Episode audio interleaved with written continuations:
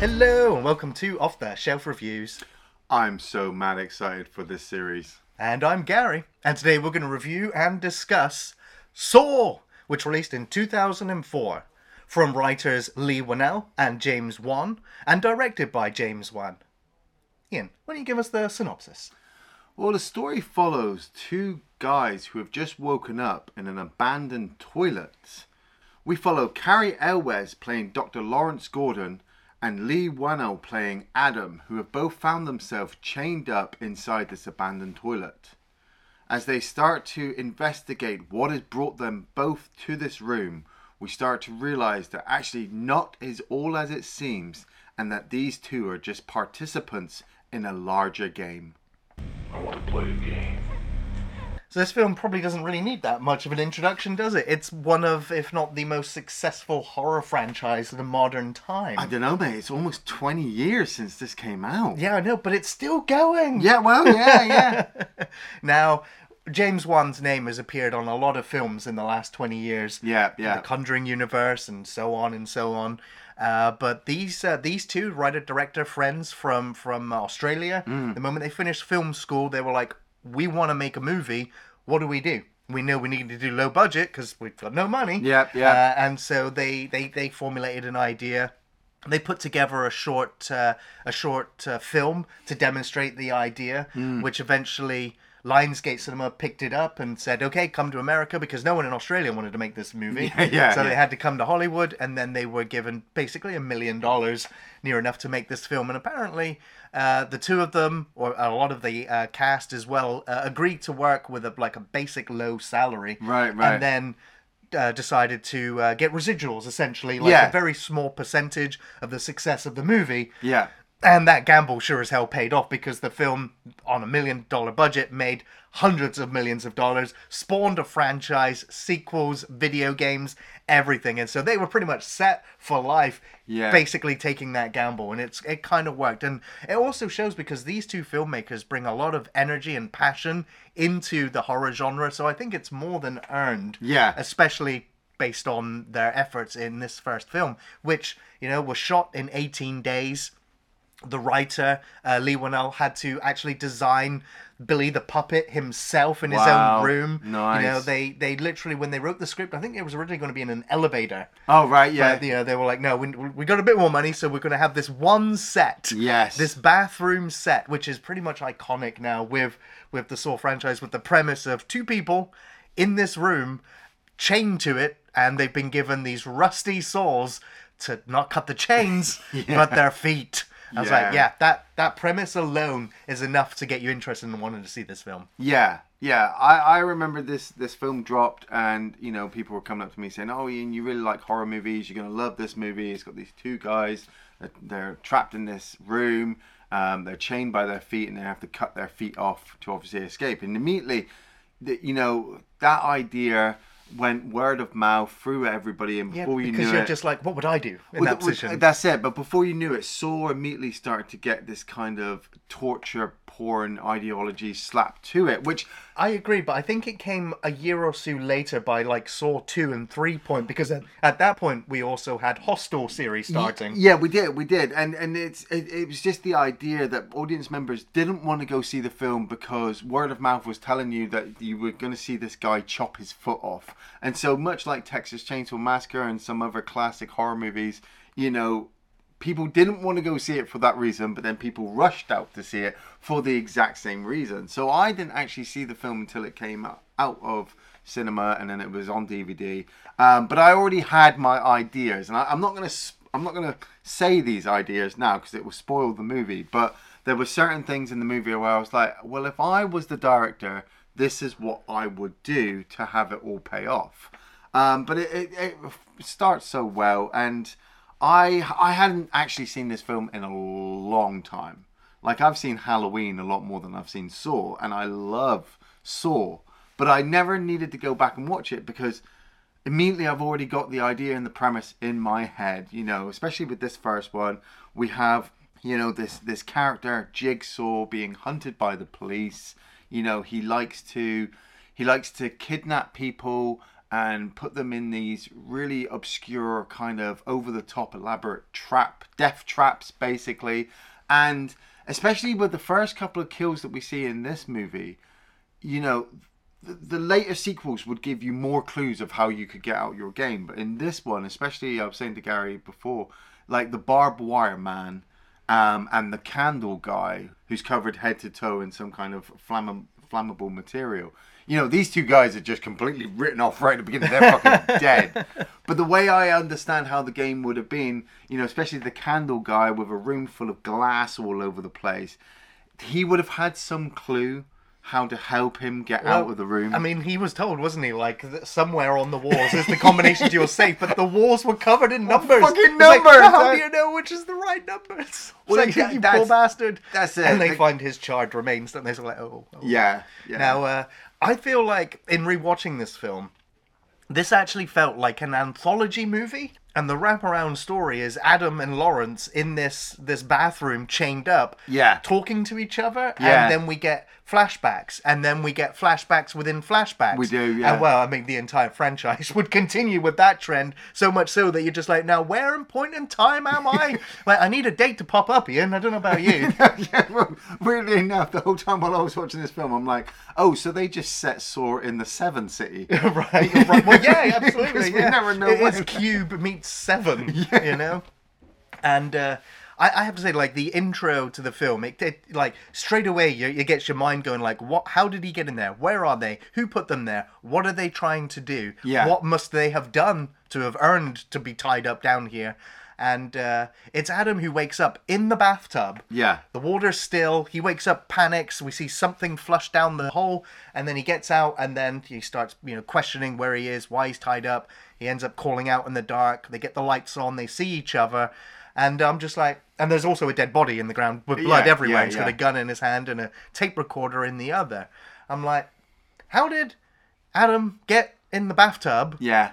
Because Lawrence, as we find out, was already awake at this point. So Yeah. did he, he clearly didn't get in there himself. He was asleep, or he was passed out, or drugged, and he just woke up. But with a dead guy there, so did somebody place him in there? Then Well, get it. out of the room quickly. I mean, how or- drugged would he have to be to be placed in the water and not, Not wake wake up, up. in- instantly, Yeah. but still Enough drugged to wake up enough before that he he drowned. Could, yeah.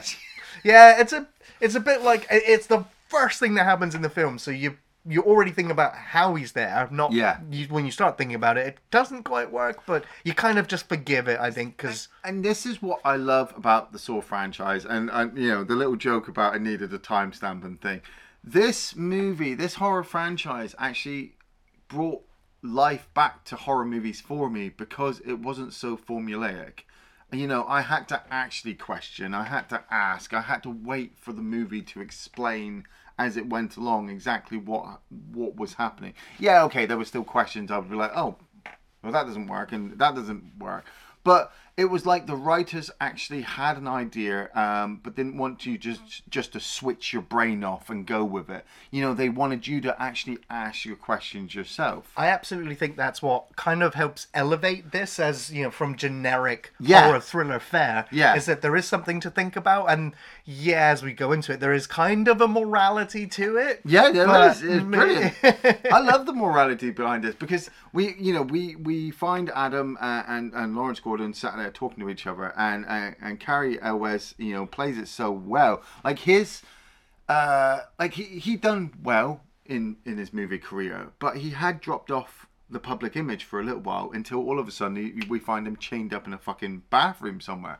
and yet it's he and Danny Glover them, uh, himself as well. They bring kind of a bit more gravitas to the Saw franchise in this first movie.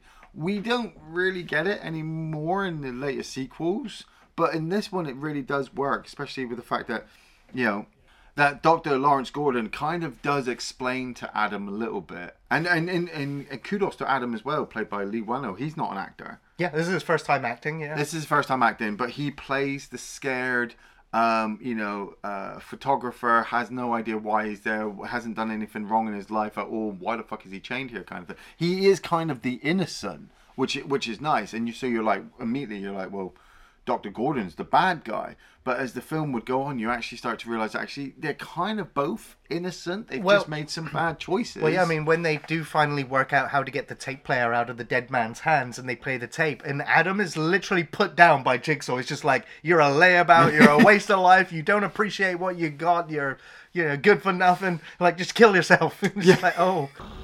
Now I see you as a strange mix of someone angry yet apathetic, but mostly just pathetic. So you're going to watch yourself die today, Adam, or do something about it. Here, give me the tape player. I need to hear what he has to say about me.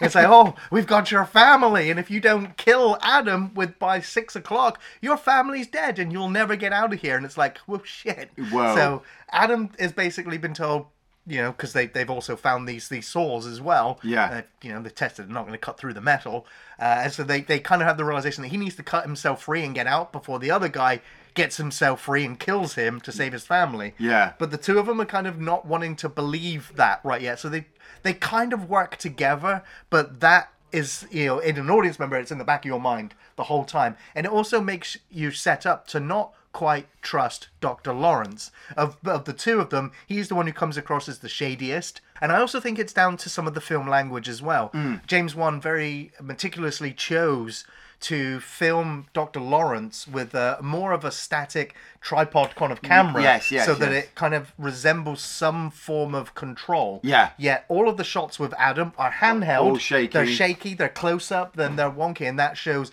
the panic, the anxiety, the energy, or the difference between the two just through the camera work. Yeah. So it kind of puts you more in Adam's place than it does Lawrence's, Yeah. which I thought was was was quite interesting. And it's also then Dr. Lawrence who starts to go, I think I know where we are. I have a feeling, you know, this is a jigsaw trap. And then we cut to our, our first flashback Yeah. where we follow Detective Tapp, who is investigating uh, these gruesome series of killings Yeah. following the jigsaw killer as we find out about the guy in the barbed wire. We find out about the guy in the glass room who gets set on fire. Yeah. Uh, but it's it's the uh, Shawnee Smith, the Amanda storyline, Yeah. which I think is one of the great sort of you know vignettes within this film, and especially I think it is the Saw franchise's most iconic, Iconic. trap. Yeah. Uh, and you know, like bear traps are nothing you know new in the horror genre, but a reversed Reverse bear, bear, trap, trap. inside your mouth. Yeah, I was like, now that is awesome, and it looks homemade. Like all of the contraptions, the gears. It doesn't look professional. It Yeah, looks yeah. wonky and like it could fall apart. Yeah. But the whole idea of the timer on it as well, and the fact that the key is hidden—that's the game. But that's it. How long has she got? I think it's like a minute or two, but Right, like so- film time stretches. Yeah, yeah, like, you know. like she completely stretches out. Like, like she, she she's in her chair. She gets up. The, the the wire pulls up, so the timer immediately starts. Yeah. we get those weird early 2000 flashy kind of quick edit fucking jumps all over the place. So you know, shows you like 30 seconds can happen really really quickly in a minute. You know. Right. I just want to say this film as well. They had a lot of problems in the editing stages of the film. Oh, wow. Uh, in terms of it was shot like I said in 18 days. They rushed production. Yeah. And then when they were editing the film, they were like, "Oh, we don't have that shot. We don't have coverage of that. We don't have any coverage of this." Uh, we don't have any money to get all the actors back. No. So, uh, hey, Leigh Whannell, uh, put this wig on. It's mostly the actor, the the writer director in a lot of fake Shemp shots. Yeah. If you don't see the face, Yeah, it's probably them See, filling in in the costume. I was like, thought that's that. that's how they tried to save it in editing, but also. In the editing stages, they realized that the film kind of lacked a little bit of punch. Yeah. So they punched up some of those traps extra to give them that frenetic, frightened energy to Yeah, it. yeah. And I don't like it. I, I, I like the camera doing the 360 around. Yeah, I yeah, thought that was cool. But yeah. the amount of times the camera just edits in and out, in and out, yeah. and shakes so violently, I was just like, are you trying to cover something up here? Are you trying to pad out? Like, for me, it was so jarring and so. I don't know. It, for me, it, it literally broke the immersion It- uh, to the point where I'm like, "Oh, you're doing a movie thing." Yeah, if it honestly felt like padding because, but then in comparison to when you've got um, Adam and and Dr. Gordon in there in the bathroom, that that can be quite slow. Yeah, So that when you jump away, you want to give your uh, whatever information really, really quickly, so that you can get back there, so you can keep the pacing and Yeah. the story going. Yeah. So yeah, I can understand not liking those quick flashing because they can be you know grating on the eyes, but I can also understand why they had to do it quickly. It is the vibe, or it is kind of like the feel this film sets up. Yeah. So, and it, it, remains consistent, so I can't kind of like, oh, they only did it the once, so yeah. But they did it throughout, so I'm like, it's it's fine, it's part of the film. Yeah. But uh, what I do want to go back to is Amanda's game is then to get the key out of her cellmate's body. Which means she has to use this tool to cut them open. I was like, now I, like you said, I I love the morality kind of game. Yeah, that- yeah. That that Jigsaw was trying to set up. Like, how was that other prisoner's kind of what was his redemption? What was his game? Oh wait, that's just murder. Well, I think they tried to explain it later on that he was the drug dealer selling the drugs to Amanda, and so she had to actually take him out to get away from her own addiction because she, you know, uh, spoilers in, in in Saw two they go into a little bit more about her drug addiction.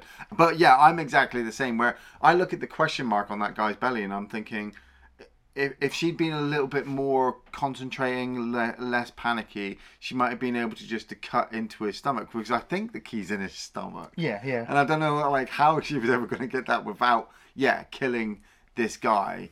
Um, unless actually that is the her choice. Mm. You know, she can either die or he can die. One of them has to die. You know, but Jigsaw doesn't really kill them. Well, I'm sure that drug dealer is really getting a new lease on life. Like he's really learned from his mistakes. Well, I mean, you know. Congratulations, you are still alive. Most people are so ungrateful to be alive. But not you. Not anymore. Jigsaw works in mysterious ways. Um, but that's that's the thing that, that, that Danny Glover kind of brings with his Detective Tapp um, storyline is that he wants to find Jigsaw and he's closer than anybody I think has ever been in the entire franchise, really. He's right there. But he believes it's Dr. Gordon. And so we do actually see him and Ken Leung playing Detective Singh um, questioning Dr. Gordon, wondering if he's um, if he's ever been involved in anything like this. They, they uh, Dr. Gordon even sees Amanda after she's dealt with her trap, um, and so as the film goes on. You you notice a lot of red herrings. Like they give you a bit of information. You go, oh, oh, it's not that. Oh wait, it's that. Oh, it's not that. Oh wait, it's not that. And and that will become a, a staple for the franchise throughout the series. Being a fan of the TV show Lost, Right, right, yeah. when you see Michael Emerson it pop up in just a background, I'm like, don't trust him. Don't trust He's him, He's got an untrustworthy face. oh wait, that's the guy that's kidnapped uh, Lawrence's family. Yeah. that's the guy that uh, they're kind of following and got got these camera shots of. I'm like, yeah, there's something wrong with that guy. Yeah. Knew it would be him. Um, and uh, and because also we see them when they're in the bathroom, they end up breaking away one of the walls, Yeah. revealing a camera in there, so yeah, they know they're being camera, watched. Yeah, Uh, and it's because Detective Tapp is following Dr. Gordon. yeah. Uh, that's how he becomes clued in that it might be Zep who is then involved in, so he ends up following him as well. Yeah. I mean, I love love the flashback because when um, Detective Singh and Detective Tapp, um, they do actually catch up with Jigsaw at They one see point. um, some graffiti in one of the Saw tape videos, They don't they? Do, they match it up to they- gang they- territory, yeah, or they localize it to a gang tor- territory. They get to the warehouse. They come across this guy who's been trapped in a chair. Um, Jigsaw turns up, brilliantly cloaked. You know, the film film hides you the revelation very very well, and I think that's that's been a staple for me with the entire franchise. I know a lot of people dropped out very easily, but for me, what kept the movies going for me was the mystery. I had to wait to the end to work out how it all made sense. Um, and so, like, they're there, they, they come across this guy locked in his chair, they come across Jigsaw, they've got him at gunpoint, they've got him arrested, and Jigsaw starts the trap and says to them, Look, you can either capture me or we can capture a fucking, or you can save this guy. And you know, you're sat there like, why didn't fucking just Danny Glover just shoot Jigsaw in the ankle and be like, well, he tried to escape, so we Yeah. saved him. Um, but he runs off, Jigsaw runs off. Singh manages to shoot the fucking trap before it Yeah. kills the guy. Um, and it's I, I thought this was one of the um, brilliant kind of switches in the story because Jigsaw pulls out a knife and slices Detective Tapp's throat. So Danny Glover is incapacitated. He's you know he's almost dying, and Singh chases after Jigsaw. And as he's running around the corner, he shoots Jigsaw in the back. And as he's making his way to the body, he trips a tripwire, and there's just fucking shotguns lined on the fucking ceiling. If you ever played the video game, yeah, Oh my God. those are everywhere. those are everywhere.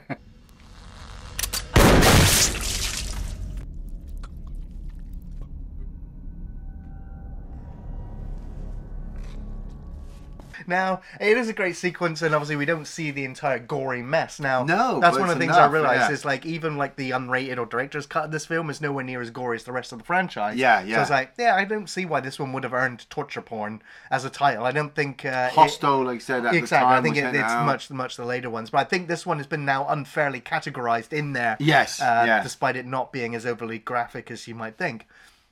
I just want to go back to the sequence when Tapp and Singh have got this prisoner, they've uncovered him, and they're like, "We're going to get you out of there." And they hear the elevator coming up, and they're like, "No, let's put the sheet back on and let's go and hide and, and see how this plays out." what, what kind of stupid idea is that? Like, well, we need to catch him in the act. I'm like, you've already got him prisoner. He's like, you're in his warehouse. Like, I was like, oh god, that was the most stupidest decision you could have made right Yeah, there. Just have just um, shot him as he came the But it turns out that he gets fired from law enforcement after this It because does. we realize how much time has passed. Like I said, the film plays with time quite a bit. Yeah. And you, you kind of make these observations when you see him kind of grizzled and muttering to himself almost in insanity. Yeah, As yeah. his room is covered in newspaper it's got to be couple, at least a couple of years. Exactly, yeah, since his partner died. So that lets you know, like, all of the events that we're seeing in all these, well, they're flashbacks, clearly, all take place before these two have woken up in this bathroom tied to a metal pipe. Yeah, but the pacing of the movie's gone on really quite well because like we've got until six o'clock um, for for Doctor Gordon to kill Adam. There's a clock in the room that we can follow. We're following Zep as well, um, who's observing the two of them in the room, and he's got a timer going on him as well. And so you're just you you're just flowing with the movie as it's as it's going towards the end. Um, and when um, Dr. Gordon actually gets hold of the, uh, his mobile phone. He f- he has his flashback of how he ended up there and how he got captured. You know, we f- see the first introductions of the pig person. Same with Adam as well. Adam was like he was at home. Um, He and was developing around. pictures of Lawrence. I love that. Yeah, I love that using the camera, the flash to try to light up the room, and you realize that actually, yeah, Adam has been following Doctor Gordon, um, and you believe at first, like I remember the first time I watched it, you believe it could be the wife who set up um, Adam to follow the Doctor because she believes that her husband is having an affair, and he has been. Um, but then we actually find out that the Doctor's actually trying to stop the affairs because he's uh, he, feels guilty towards his wife, so he wants that to stop. But the wife hasn't hired Adam. It's actually Detective Tapp who's hired Adam because he believes that um, the Doctor is Jigsaw. And so you're just like, whoa, okay. All these people, like, as an audience member, all these people are trying to capture each other because they all believe that each other is the bad guy. It really is, but And like none of them mass- are. It's like a massive whodunit. Yeah. At this point, like, don't know who to trust because they're only giving each other so much information. So it works out that the two of them that have woke up in this bathroom kind of, kn- well, one knew the other one. Yeah, yeah, definitely. And they both yeah. knew who, who Tapp was because one's been interrogated by him, one's been hired by him, uh, and so they start to unveil like what's actually happened and what's going on and who's pulling the strings. yeah. And of course, there's points where you know Dr. Lawrence had the opportunity to poison Adam. He had this message that he got in a secret wall when the lights were turned off. Told him about the poison in the blood. Whereas then he had the wallets moment where you know Adam ends up going through the wallet, finding the picture and finding the note, Yeah. and knowing about his family for real because of the Polaroid. Um, so all of that stuff starts to add with the tension and mess with these two characters, whether they can trust or not trust each other, whether Yeah. they're going to kill or not kill each other. Um, but yeah, there's uh, the moment where Detective Tapp ends up turning up because he's following who he thinks is the Jigsaw killer, Mm-hmm. gets to the apartment to find Zep in there holding the family hostage, and they have a bit of a shootout. Yeah. They- I mean, they both go through their entire ammunition and don't hit. Any, they don't hit each other at all. no, no, they're both like- terrible shots. But I'm like, this guy's an ex-detective. Like, it would, oh, clearly he's not been to the firing range in some time. And and Dr. Gordon can hear all this over the phone, so That's he's right. starting to freak out. yeah, because he thinks his family's done for here.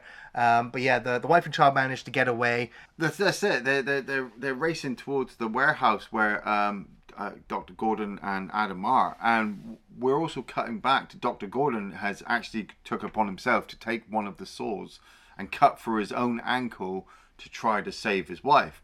And the the crazy thing is, I, I like watching through the sequence again. It's more Evil Dead Two than actually like Yeah. any of the other Saw franchises because you watch him initially start to cut, so you see the prosthetic leg, you see the blood, and then you cut to Cary Elwes's face, and then the, him holding onto his shirt, you know, grimacing through pain that he's cutting through his own ankle. We've got Adam screaming in the background watching this because he hates blood and doesn't like dead bodies.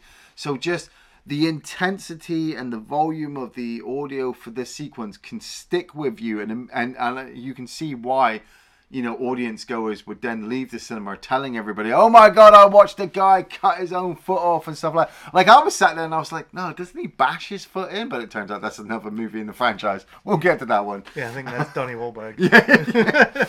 Um, but Zep turns up um, and races into the room, and he's just like, "Look, I'm really sorry, but uh, you know, I have to kill you." Yeah, you're too late. It's gone six. You had like six, seven hours to do this. yeah, you know, I have to kill you now because if not, something will happen to me. And Adam, well, he, yeah, he's pulled the gun. Uh, Yeah. Fucking the doctors pulled a gun out and shot Adam, but only shot him in the shoulder. And so then Adam gets the toilet seat lid and just bashes Zep's fucking head in, just fucking kills him. And Dr. Gordon's just like, I, I'm bleeding to death. Yeah, I'm gonna go get some help. I'm gonna go yeah. get some help. I, you know, I have to go get her some help. Um, I'll be back. And so he crawls up the the corridor. And so, as an audience member, you're kind of sat there like, well, hold on a minute. Dr. Gordon's obviously not the bad guy. He's just injured himself to get out of the room. Zep's dead. Adam's still chained up. What's going on? And that's when the body in the middle of the room starts to move. Now, I said this at the start of the review. I, I figured great time to bring up now. As an experienced horror fan, watching horror movies for years, I remember people seeing Saw and then coming to me going, two guys are locked in a room, you know, uh, one of them's a killer and they've only got a dead body in there. Who's the killer? So I used to go, well, it has to be the dead body. Well, why? Well, because the other two guys are fucking chained up All right. obviously. For me, in the experience watching TV, if a camera lingers on a character for longer than three minutes in a in a film or TV show, that character has an integral fucking part in the whole story. All those years of watching Columbo and Columbo, Murder, She Wrote, yeah. Monk, CSI, Hawaii Five O. There's an extra that got a close up that's never been in a previous episode. Exactly. We'll just drop a guy's name for no fucking reason and see if it pays off, you know? Yeah, but it's the whole shock of he's alive. Oh, he yeah, had, yeah, a, he had a prosthetic on and he wasn't really gunshot dead. But I was like, but why? Why did he lay there for seven hours? Um, because like what Dina Meyer had said, uh, the detective lady, she had said that uh, Jigsaw liked to observe his his victims, which He looked pretty comatose. He looked pretty dead. Yeah. well, yeah, he had to So pretend to be. The way he'd explained it is that the person on the floor had put, had enough poison in their bloodstream that suicide was the only option. So he was laying in the poison? No, no, no. Basically, he had injected himself with something to make him look dead. Yeah, so if yeah, they yeah. checked I can pu- believe that, yeah. he would have been dead. The blood pool on the floor had poison in it Yeah. that he would that he dipped the cigarette into and he could have get and the gun had one bullet. He had No, it had no bullets. It had no Oh, bullets. He, he- was, oh, he, he he, was, he the- was given the bullet in his right. package. So, yeah. so he got the bullet to put in the gun. So so Jigsaw being there on the floor um, is just I don't know. Is it like hiding in plain sight? You know? just, Yeah. uh, He he. I, I suppose the game is supposed. To, if if the key hadn't gone down the plug hole Hmm. At the beginning, which Gary and I have been questioning this right from the start of the fucking review, is like, if that plug, if that key hadn't gone down the plug socket, uh, the plug hole, sorry, um, Adam would have been able to unchain himself immediately right at the start. oh yeah, yeah. And just walk out. And and Game over. well, no, not really walk out. The room would have still been locked. Yeah. But then it would have probably have given the doctor more insight to shoot him. Maybe, yeah. But he would have had to have cut his ankle out by then, and because he had to get to the gun, he didn't even know he didn't have the bullet at that time, so So that's it, yeah. he would have got out, no problem. Yeah, it just. Um, Um, at that point, maybe he would have just given Lawrence the key, and they both would have walked out because they wouldn't have really known what was going That- on. that's it, that's it, because- Jigsaw will be laying there, wake up in seven hours, like where'd he go? Cause, cause, yeah, because Jigsaw kind of gets uh, pulls it through, and we start to see all the flashing images, pointing out all the Yeah. information that the movie's been feeding us that we might not have picked up before, all the Yeah. loose herrings, or the red, or the red arrows, and all that kind of shit. Um, and to the point where he just gets up and goes, "Well, the the key for that chain is in the bathtub," and it flashes to show that it's gone down the plug hole. And Adam's fucking freaking out, and he just goes, "Game over," and walks up to the door and shuts the door. Game over.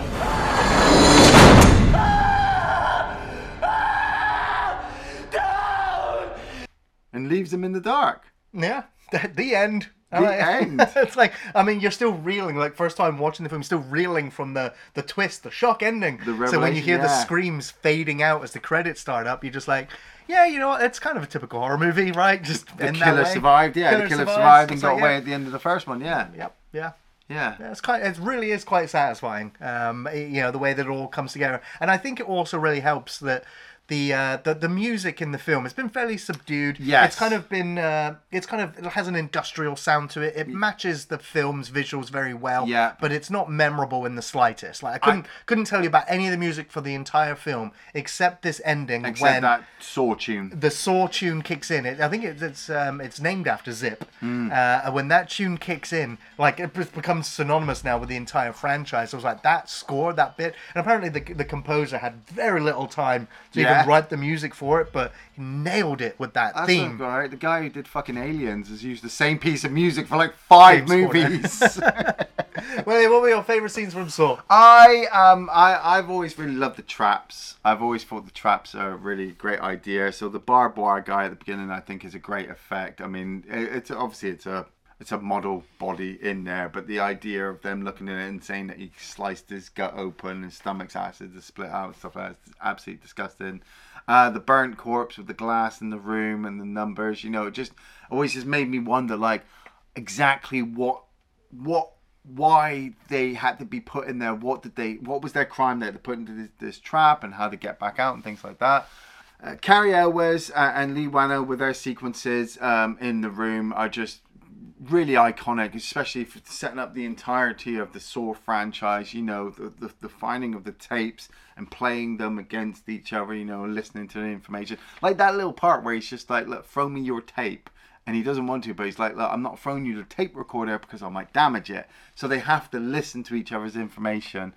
Um, you know the, the the the flashbacks I think just are, are brilliant, especially the whole sequence where uh, Danny Glover and his partner chase after Jigsaw. You, you almost getting the killer, and then blam, fucking double barreled shotguns to the head. And just the uh, just the last revelation, you know, it's it's a staple for the Saw franchise that you know you've sat through an hour and a half of the movie, and now the movie's just going to fill you in on all the information that you didn't pick up, and here's the explanation why, and why Jigsaw has done what he's done, and then closes the door, and the guy's still screaming, and you're like, I need the second movie to fucking explain more.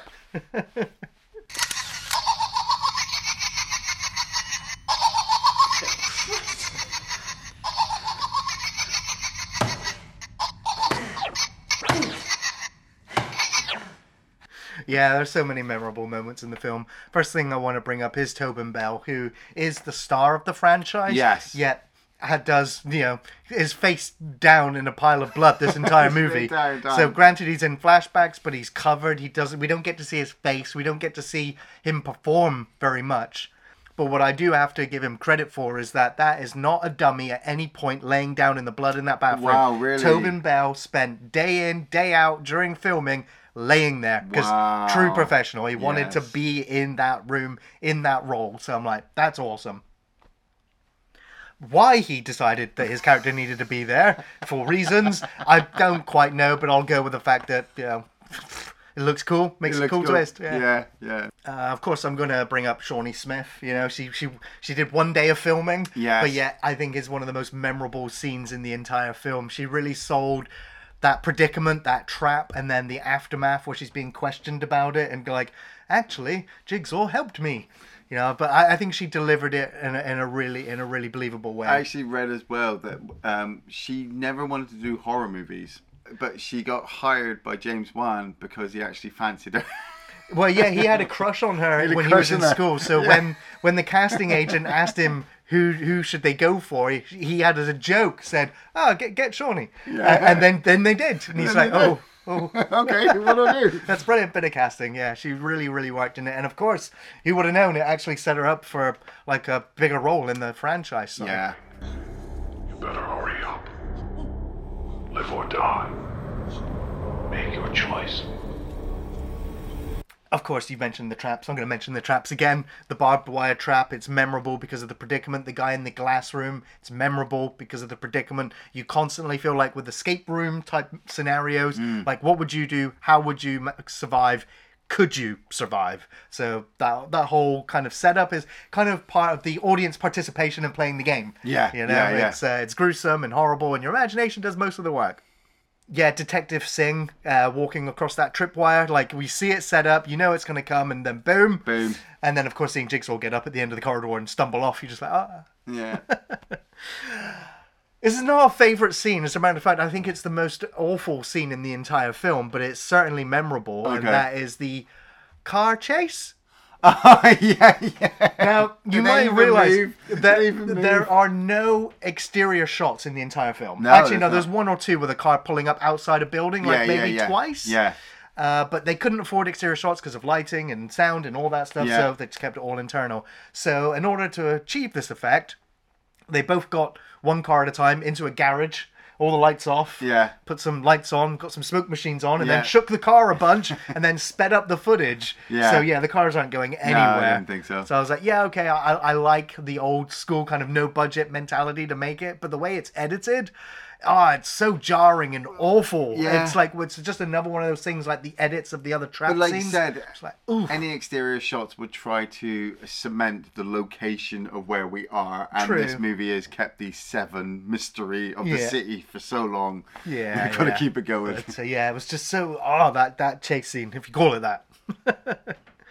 um, I also have to say I, I really like Cary Elwes, but his acting in this film, like sometimes he's giving a solid performance, and then sometimes he's hamming it up to the highest heavens. And then the scene where he's on the phone to his wife and he's sobbing and crying and laying on the floor, and just like man, like you are overacting the hell out of this. Like it's fine, but man, it's so jarring. he doesn't like Princess Bride anyway. I so- really like Cary Elwes, uh, but his performance in this was like considering Leigh Whannell is a first-time actor. I think Yeah, he is. like does an incredible He job. He does an incredible Uh, job, and yeah. it actually sta makes Cary Elwes sta like look bad in places. Kind of, yeah. yeah. Yeah. Iain, do you recommend Saw? I do recommend Saw. Um, I think it's just a, a, a brilliant start for a franchise, and if they'd never made any more sequels after this movie, I think the movie would have stood out just on its own. Um, the fact that the idea behind Jigsaw is just so refreshing. You know, he's not a killer, he's not a murderer, he's not a psychopath, he's not any of these things that we're so used to. What he is, though, is he, he's a guy with some society problems who takes said problems and puts it in a weird trap and then says, escape or die. And so then it's really down to you. really? So, yes, I definitely recommend Saw 1. Yes, I'm also going to be recommending Saw. It's an instant classic with a great premise, tight direction, memorable scenes, and a surprise twist, and the start of one of horror's most successful film franchises. The film has a great pace, and it gets right to the central premise or puzzle while building the mystery as the gruesome traps keep you shocked and invested. Cary Elwes gave a he gave a decent performance, and Leigh Whannell was rather convincing as actor and filmmaker, uh, worth watching future projects for. You know, great start for both him and director James Wan in creating a modern day horror icon, the Jigsaw puppet. The film has, well, clearly, some budget issues. Most notable was the, the lack of exterior shots, some comical editing, and some action scenes, but you'd hardly believe it was all under a million dollar budget, as the sets and the cinematography worked really well. I didn't particularly like some of the flashing quick edits during the traps, as I felt it was overdone. You know, it was too jarring and distracting, but it suited the film okay. The score was also okay, but its final theme, the instantly recognizable Saw theme by Charlie Clouser, is fantastic. It works really, really well. So yeah, it's not as gory as I remember. It holds up really well, and it's a must watch for horror fans. It's great, well done horror that achieved so much with so little. Live or die, make your choice. Thanks for watching Off the Shelf Reviews.